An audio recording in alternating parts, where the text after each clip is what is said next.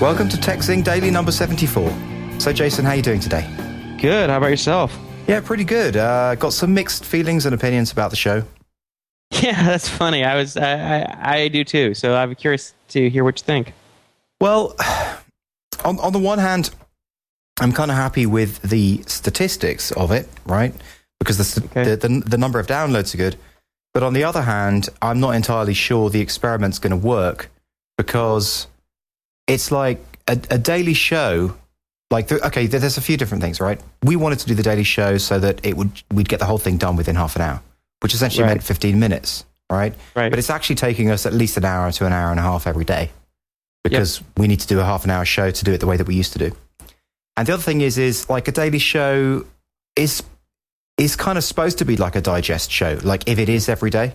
So what we're trying to do is we're trying to fit our old weekly concept into a shorter show concept. So I basically think a daily show ultimately should probably just be a different show for a different set of listeners. And then our normal show should just be as it was. That's what I'm thinking. Yeah. Um, well, you know, the, the, some of, we got some comments that were concerned about a couple of things that turned out to be right, which was one was they were concerned that it would be too rushed, mm-hmm. which it was. I think our first our first episode, we tried to cram too many topics in uh, twenty minutes, or in, and then we even extended to a half hour almost, I think, and it was still felt rushed. Yeah. And then so we said, all right, that's not – and and our listeners – a number of our listeners said they didn't enjoy that as much because they like a little more depth. They like it when we go off on tangents every once in a while and just have a little more of a relaxed conversation, mm-hmm. um, which is what I like too. And I think that's probably what you like as well. There's also so, been a few comments, though, about sticking to tech, which we never got before because when it was in an hour and a half show, you didn't really notice that we went off tangent. Yeah, yeah, you can you can you can stick in a you know topic about you know the subduction zone or Fibonacci numbers or whatever.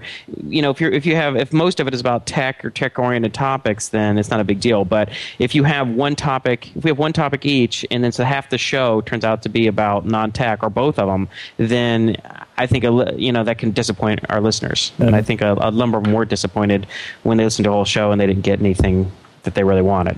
Right. So, I and, and I, I think that with our style of, of of conversation and the kind of topics that we like to talk about, I just don't think it's going to work in a half-hour show. No. That's my feeling. Yeah. And it's funny that we both came to that conclusion yesterday. I mean, it, it may have been because we're reading the same comments. um, it may be because we just independently were feeling the same thing. But I was talking it over with Sandy last night, and she she was even giving it a thumbs down just because it was taking too much time. She's like, I didn't realize you guys were going to spend an hour on this every day. She's like, I think that's a really bad yeah, idea. Yeah, I, th- I think so. And it's funny because because if you think about it, that adds up to basically five or six hours a week versus the the two and a half to three hours of the weekend show, right? But but the other thing is is that if if you have a weekly show that's that's an hour and a half, it builds up a certain amount of anticipation, right? So it makes it it makes it a, a rarer commodity, right? And I sort of think that the daily show is a less rare commodity and should like I think in typical daily shows are more just about current events um, right. and humor. And I don't mm-hmm. think that that necessarily is where we're coming from with this show. That's not to say that um, you or I wouldn't get involved in some other type of, type of daily show that is nothing to do with texting, you know? Yeah, no, that's always possible. I, yeah, I, I, yeah. It, it, the thing is, you're right. It, even if, even if for our listeners who really enjoy the show, I mean, because I think we, I think we got a lot of really great feedback, and I think what was really nice to read was that our our listeners are were being patient. Like they were interested in the experiment, but I think they were also a little frustrated, but they're willing to give us the benefit of the doubt. Like, all right, well, let's see how this goes. and but they're trying to be honest and, and helpful. So it was nice that everyone was, you know, trying to stay positive and, and provide constructive feedback. But I think at the same time I could see there was gonna a little bit of disappointment building because they're like, you know what, I, I like texting the way it is, and you guys are going to screw it up. right, right. you yeah. know? And, uh, it, and one thing I was thinking about is, like, when there's shows that I really like, I mean, if I think of my favorite T V shows, I mean, even the ones that I I would rank in my top five, I don't know if I'd want to watch them every day. Yeah. You know, it was like once a week, you know, was good. I mean, maybe there's part of me going, oh, I wish wish there was more of it. But sometimes if there is more of it, you just get burnt out on it. And and there are even some of my favorite podcasts that I listen to. I get burnt out on them. And I loved them at one point, and then I just get burnt out after a while, and then I come back. And I think if we do it every day, we're just start burning people out. Well, here's something else. In seventy mm-hmm. shows, we had, I would say, ninety-nine point nine percent positive uh, comments and feedback, with the zero point one percent of, oh, can you tweak this? But then, in the next three shows of doing it daily, it was the opposite way around, right? Yeah. So that, I think that just kind of goes to prove something. That's only, I mean, I know we're only four days into the experiment, and by rights, we should give it the, the whole two weeks. I, I think, I think we, I think we should finish out the week and cap it. That's, I that's think, what I think. I, I don't think I, we should do the two weeks. Yeah, I think. I think I'm we've, I think we've just, I think we did an experiment. I think our listeners were patient and. Being, seeing as how we're in the startup world and a lot of doing about a lot of what startups is about is experimenting and trying things. So right. I think our listeners were were like, hey, okay, you know, give it a shot. We'll see how it goes. But once you see experiment not working and you understand the underlying reasons why it's not working, and you can see that those underlying reasons are not going to work in the context you have, just, there's no point in just continuing on. And on top of that, I can tell you right now, I've even st- already after three or four days, I'm like, ooh, I'm getting started to burn out, you know? Which uh, was a concern of a couple of our listeners. They said, you know, they were concerned that we would get burnt out. So yeah, but but have you have you looked at the stats? No. Mm-mm. Well, um, just so that you know, this the last show, Going Fibonacci, is the fastest sh- downloaded show we've ever had. Huh. So um, it in in less than twenty-four hours, three hundred fifty-nine downloads. Really? Yeah. Wow, so that's interesting. so, so maybe what we should do is just have a few more uh, screw-ups. uh, so now what do you think? I don't know. I that's that's cool. Because wow. remember, it's the voice because the voice of the few is, is what's heard louder. But that's that those few people, you know, they aren't necessarily speaking for the, the voice of everyone, right? It's just because yeah. they're the voice of the few. But so so that's why I'm saying maybe maybe we should give it the two weeks, but I don't know, I don't know. I mean, I, I'm feeling the same as you, but those statistics are interesting.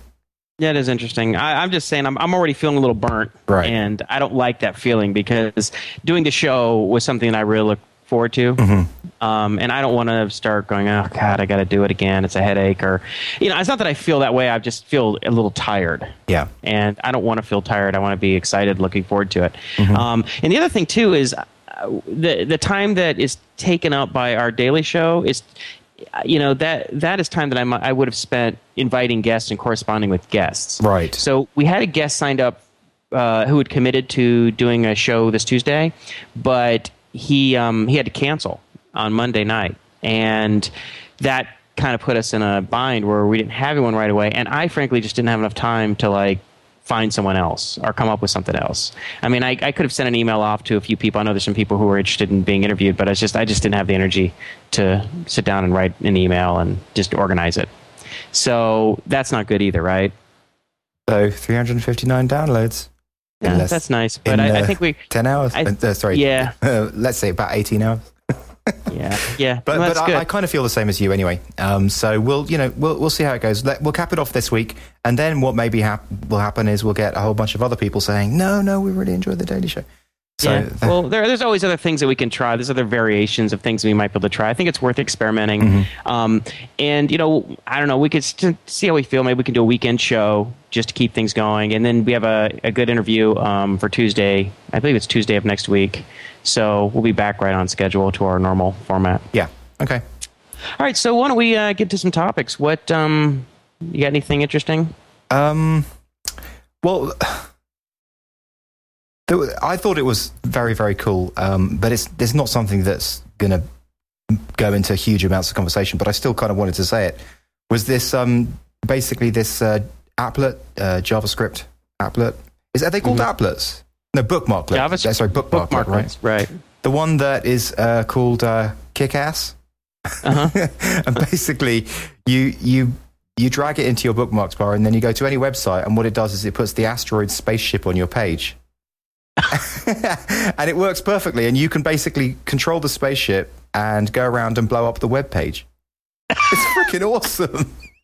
That's great. Where where you get the bookmarklet? What's uh, the U R L? Let me just send you the link. Uh, Well, we'll put it in the show we'll notes. We'll put it in the but... show notes. But but yeah, you just so you just drag and tip out, and so you can go to any website. And what's so cool is because the bullets, as they fire, they just hit the. Uh, they're obviously hitting the, the the I guess the divs and the different things, and they just yeah. make them kind of gradually kind of explode.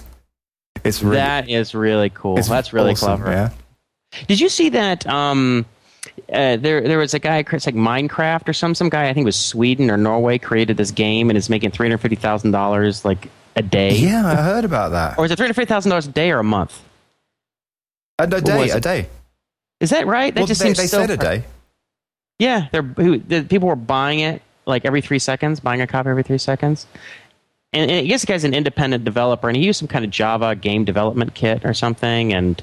Yeah, he's just an independent developer, and, and I guess a couple Bungie Labs and Valve had uh, offered him jobs, and he's like, no thanks. But I mean, if you're making three hundred fifty thousand dollars a day or even a month, I mean, why do you need a job? Yeah, right? That's right. You just sit back, make that one better, milk it, create a franchise out of it. You know, you're done, and then if you want, you can create your own little game company or big gig company with that kind of uh, income. Sebastian told me about something rather cool the other day, Game Salad dot com, uh, G A M E S A L A D dot com. And basically, it's it's like a drag and drop games games builder for i O S four, but hmm. basically for iPhone and iPad. And it looks astonishingly cool. And there's, from what I can tell, there's hundreds of apps already in the App Store just created through this drag and drop system. So it's basically like App Ignite, but for, for game development on the iPad. Right. No, that's cool. I, I know there's a lot of people out there who like the idea of building games, but building games tends to be such a hard prospect. I mean, it seems like it seems it's an, it's an expertise. Skill set all of its own. Well, not if it's drag and drop, but I mean... Well, not if it's drag and drop, but I mean, if, if you don't have a tool like that, I mean, the prospect of building a game, it, I would imagine, be kind of daunting, unless it's sort of like some retro game like Donkey Kong or Asteroids or something. Yeah. I mean, you're actually going to create some kind of like real-time strategy, first-person shooter, unless you're using somebody's, you know, pre-built engine to where you're just kind of coming up with a storyline and some graphics. I mean, it's just the idea of building something like that seems pretty daunting. It does seem pretty heavy, yeah. Well... Definitely from your point of view, where you have the, don't, the not invented here syndrome and you have to build everything from the ground up. Right, right. um, so, so, so uh, what, what do you got? Go for it. Well, you know, I actually got a couple of small things. One thing, did you read that article about Patrick McKenzie and how, I, I, I can't remember the name of the guy who um, was railing on it, but basically said he was, a, it was like the tragedy of Patrick McKenzie. Huh. You know, Patrick McKenzie is the guy who does Bingo Card Creator. Yeah. And he's like one of the rock stars of Hacker News because he's he's written a ton of blog posts about, you know, A B conversion testing, optimization, and so he's taken a you know something like a bingo, like a just sort of a nothing idea like Bingo Card Creator, and actually made a living, able to make a living doing that where he doesn't have to work anymore. Mm-hmm. But what the guy is saying is like, look, the guy's clearly a genius in the sense that he's really technically bright. He's very he's very um, extremely competent when it comes to optimizing, conversion, understanding the business um, context. I mean, just like he just knows so much about all of these things that he's been working on, and you know, it's always all self-taught, and it's only a handful of hours a week. And but yet he he said he's never made more than sixty thousand dollars a year. And the guy's like, "What the hell is that?" I mean, this guy has like a million dollar. You know, value. I mean, the amount that he knows about business and technology, um, he should, he could easily, you know, command a million dollar a year salary, or at least hundred, at least three or four hundred thousand dollars a year. But he's making sixty, and he's like, you know, that's great and impressive what he did with Bingo Card Creator. But he's like, the, the, the res, his ultimate conclusion is that he most likely has either an inability to value himself and, and be, he's like afraid to make too much money. Like he's afraid to command that much money, or he's just um, he yeah he just either it's like a mental block or something. That's I don't know. A, that's someone that. who just clearly their whole value system is based one hundred percent around money, and they're not thinking about quality of life, right?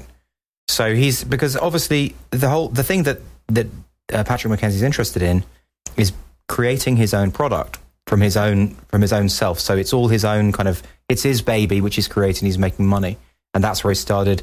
And he's interested in a quirky little product.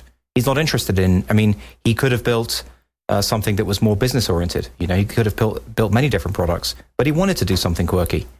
You know, mm-hmm. so why why would he? Ch- I mean, I'm sure that where he lives, he earns more than enough money to keep himself well, he lives happy. In, he lives in Japan, and uh, Japan is not necessarily cheap. So okay. I don't think he's living large um, of sixty thousand dollars a year in Japan. I mean, he's making, I'm sure he's getting by. He's, he's, uh, it sounds like he's probably still pretty young and single, so he probably doesn't have a whole lot of overhead. But um, but I mean, it does, yeah. I do agree that as as a business consultant, right, uh, as a, as a co- consultant for startups, he certainly could earn a lot more than sixty thousand dollars. I mean, he could take I mean, sixty thousand is like a junior level developer's a year out of college, you know. Right. Two years I mean, he he could take any any startup company and work with them and, and help them optimize. I mean, ten grand a contract, ten contracts a year, you know, one a month. Yeah, he could easily do that. Make a lot more. He could log a lot more than that. Right. Okay. Well, he, uh, what I mean, are you that's thinking? Like a, oh yeah, he could he could probably make he could charge a lot more than ten thousand dollars a contract, and he could probably get a lot more than one a month. So I, I would think that, especially because he's already built up this huge name brand. So everybody in this sort of startup world knows who he is, and they know what he can do. And um, if he said, all right, well, I'm going to start a consulting company, and I'm going to help you um, become way more efficient and, and really um, optimize your, your revenue and cost structure and things like that. Yeah, I mean, I, I don't think there's any doubt that he could make some really good money. But it is quite specific to Bingo Card Creator, no? No, no. Like no, his, no. his because, knowledge, you don't think? Oh, No, I mean, because all all this all this optimization and analytics stuff that he knows, understands, and all about running AdWords campaigns, and uh, I don't know. I mean, I, I've read dozens of his um, articles, and they're very in depth, and he really seems to have a a good understanding of of really how the uh, I mean the whole process. You know, the things you need to think about. All these things that other companies might say, oh, well, I'll read some articles about it and I'll try and figure it out. But they're still still going to take them months of trial and error t- to where they develop the understanding that he already has. So that if you're uh, if you're some funded startup or or even like a profitable, you know, smaller company, and you're like, wow, I think we sh- I don't think we're doing that great of a job on our uh, funnel, you know, conversion funnel and, and our and our advert marketing stuff and our conversion stuff. I mean, you know, you just get this guy involved, and, and, and the amount of money that he would cost would probably be a fraction of the of the money that you would gain in terms of um, additional revenue and stuff. Well, I'd like to get involved in uh, Plugio then. He can, yeah, he can have fifty percent of the revenue. Yeah, I think he'd come up with all kinds of things. Like, what's that guy, Sean Ellis? Do you, do you know who that guy is? He He's the guy who did a lot of this. Uh, he He's um, the one who's talked a lot about the product market fit, and he has some um, surveys about how to determine if you've reached product market fit based on surveys to, that you that you do with your customer base and things like that. And he really helps companies once they've kind of got to the point where they have some kind of a product market fit, he can really make them much more profitable. And that guy, I think, makes a good living, you mm. know, being a consultant. I mean, he could, I think Patrick McKenzie could do that. Mm. Anyway, I thought that was interesting. It's just, it does seem like that people do sometimes have mental blocks, because if they're used to making, you know, fifty thousand a year, I mean, making a quarter million dollars a year would just seem like crazy. It's too, you know? It's too big a jump. Yeah, it's just like, how do you, they would just be embarrassed by it. They would be sort of intimidated by it. They wouldn't even know how to ask for that kind of money.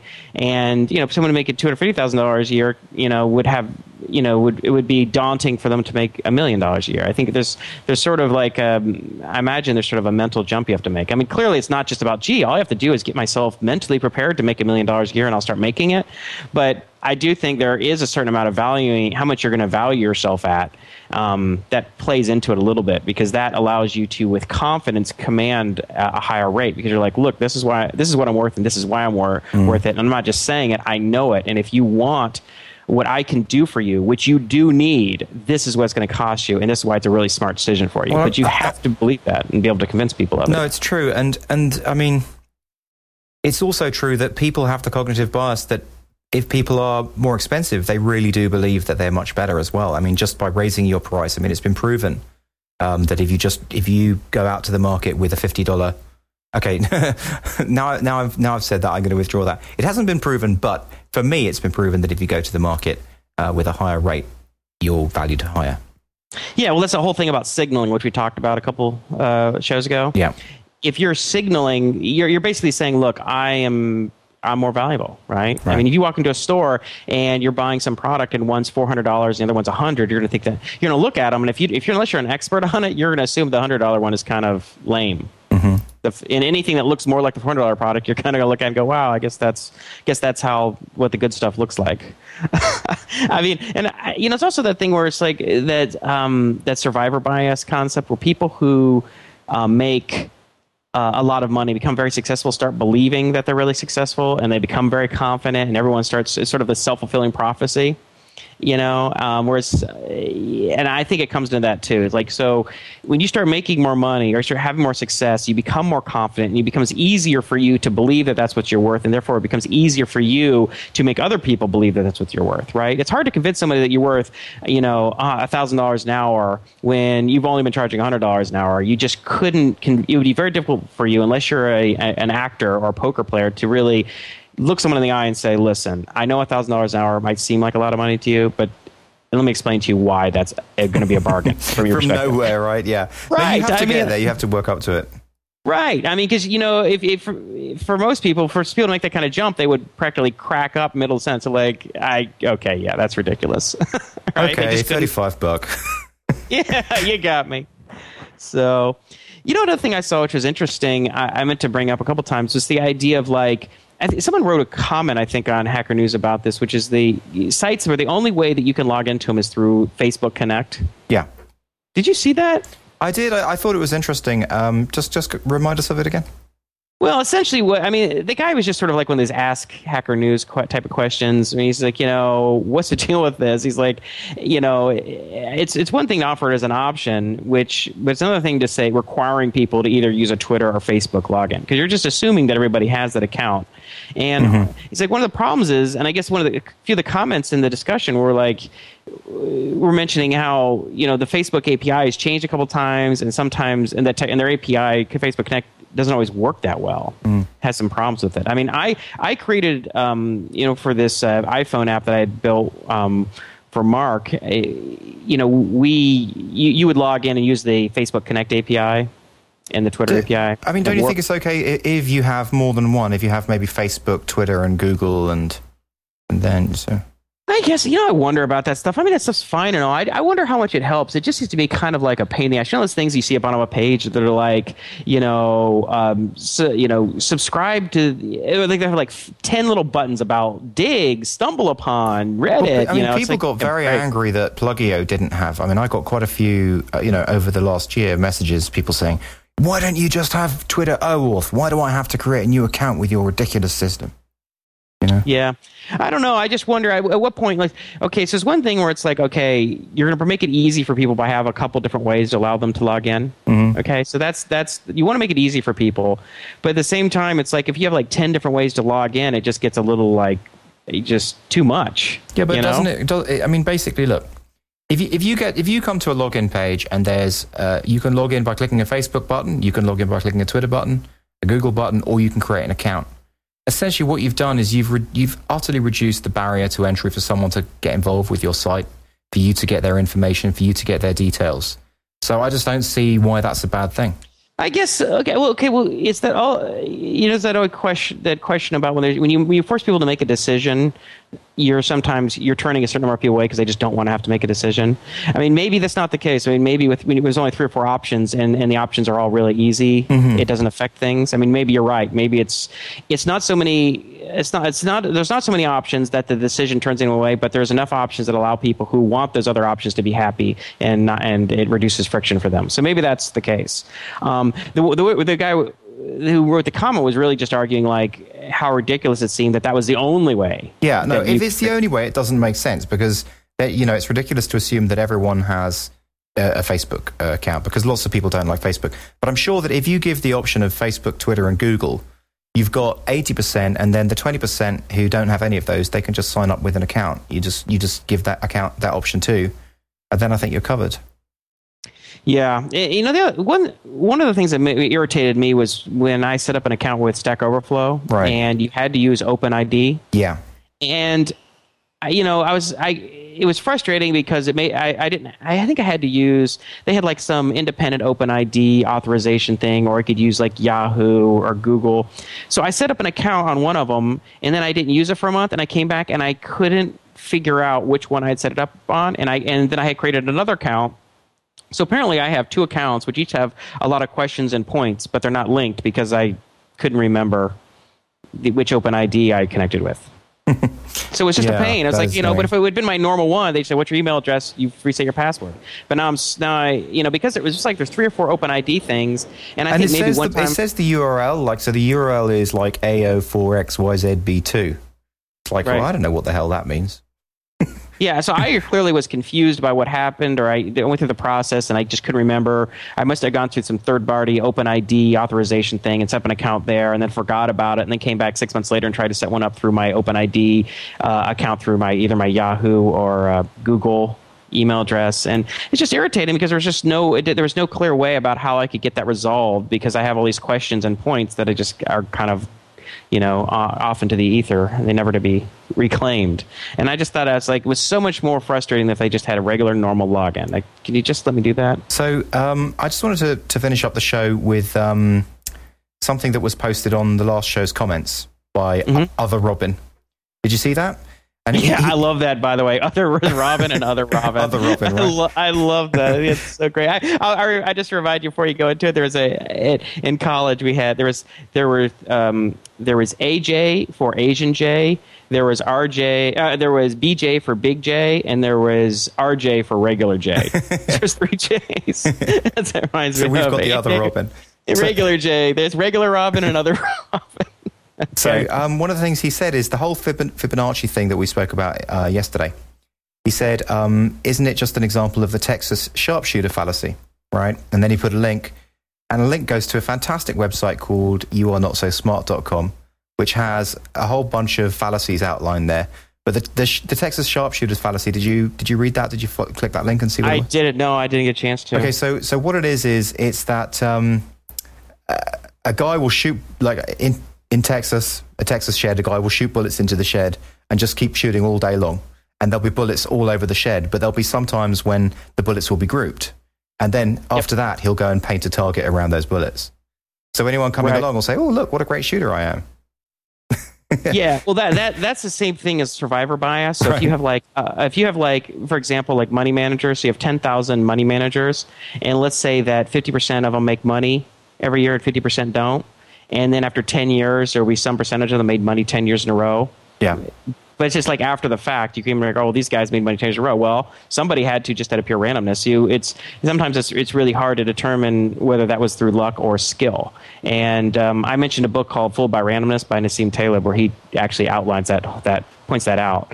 Um, of course, the more decisions you make and you consistently do well, then it's hard. It becomes harder and harder to, to argue that it's luck. I mean, it's like a test for... Um, statistical significance. But that's interesting. Oh, so so go to J- Jason, check out you are not so smart dot com. It's just really well, good. It's it's a celebration of self-delusion, and there's just lots and lots of blog posts about misconceptions and the truth behind them. All well, all the stuff like we have, like cognitive bias, all that kind of stuff's on there. Well, you know that the fact that it's interesting that you bring that guy up because that's actually one of the guys I wanted to invite on.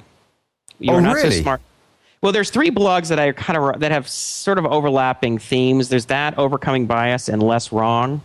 Um, Less Wrong I brought up. They did the. There was one about the intellectual hipsterism. I see. And um, there's a guy named Robin Hanson, I think, at Overcoming Bias, who's like a. He's got like a P H D in like economics and philosophy or math. I see, see some really bright guy, and he writes a lot about that stuff. And the guy, You're Not So Smart, who I think is a journalist, right? Mm-hmm. I've read some stuff by him, and I made a note. I'm like, we got to invite that guy on. So maybe that's something we can just try and get on in the next couple weeks. Yep. If, it'll, if it'll return as my email. Because, you know, you you had asked about, like, you know, who I think you had mentioned. We, we had talked about offline about, like, you know, inviting guests, like people actually accepting and coming on the show. Mm-hmm. And I sent five very, what I thought were well-written, personal, um, and friendly uh, invitations to for people to be on the show. And I didn't hear back from... I didn't even get a return from the guy from Instapaper. He didn't return my email, or this economist who I was hoping to get. But I got a return emails from three other people. So it's kind of interesting. It's it's just sort of random, like who actually accept and come on the show. Well, you know, I mean, sometimes people have really big inboxes and they just they see it and they they kind of think, oh, I'm going to get back to that, but then it just ends up slipping down the list and then they forget about it. Yeah, it's true. So I, I'm what I'm just pointing out is just because they're interesting and we think they become a show, they doesn't may mean not they will, yeah. return my email. I'll I'll spend a half hour writing some really good email, and I may just never hear from them. So um, I'll maybe we can get the You're Not So Smart guy, and that would be cool. All right, dude, I think it's time to call the show. All right, well, that's a wrap. We're out.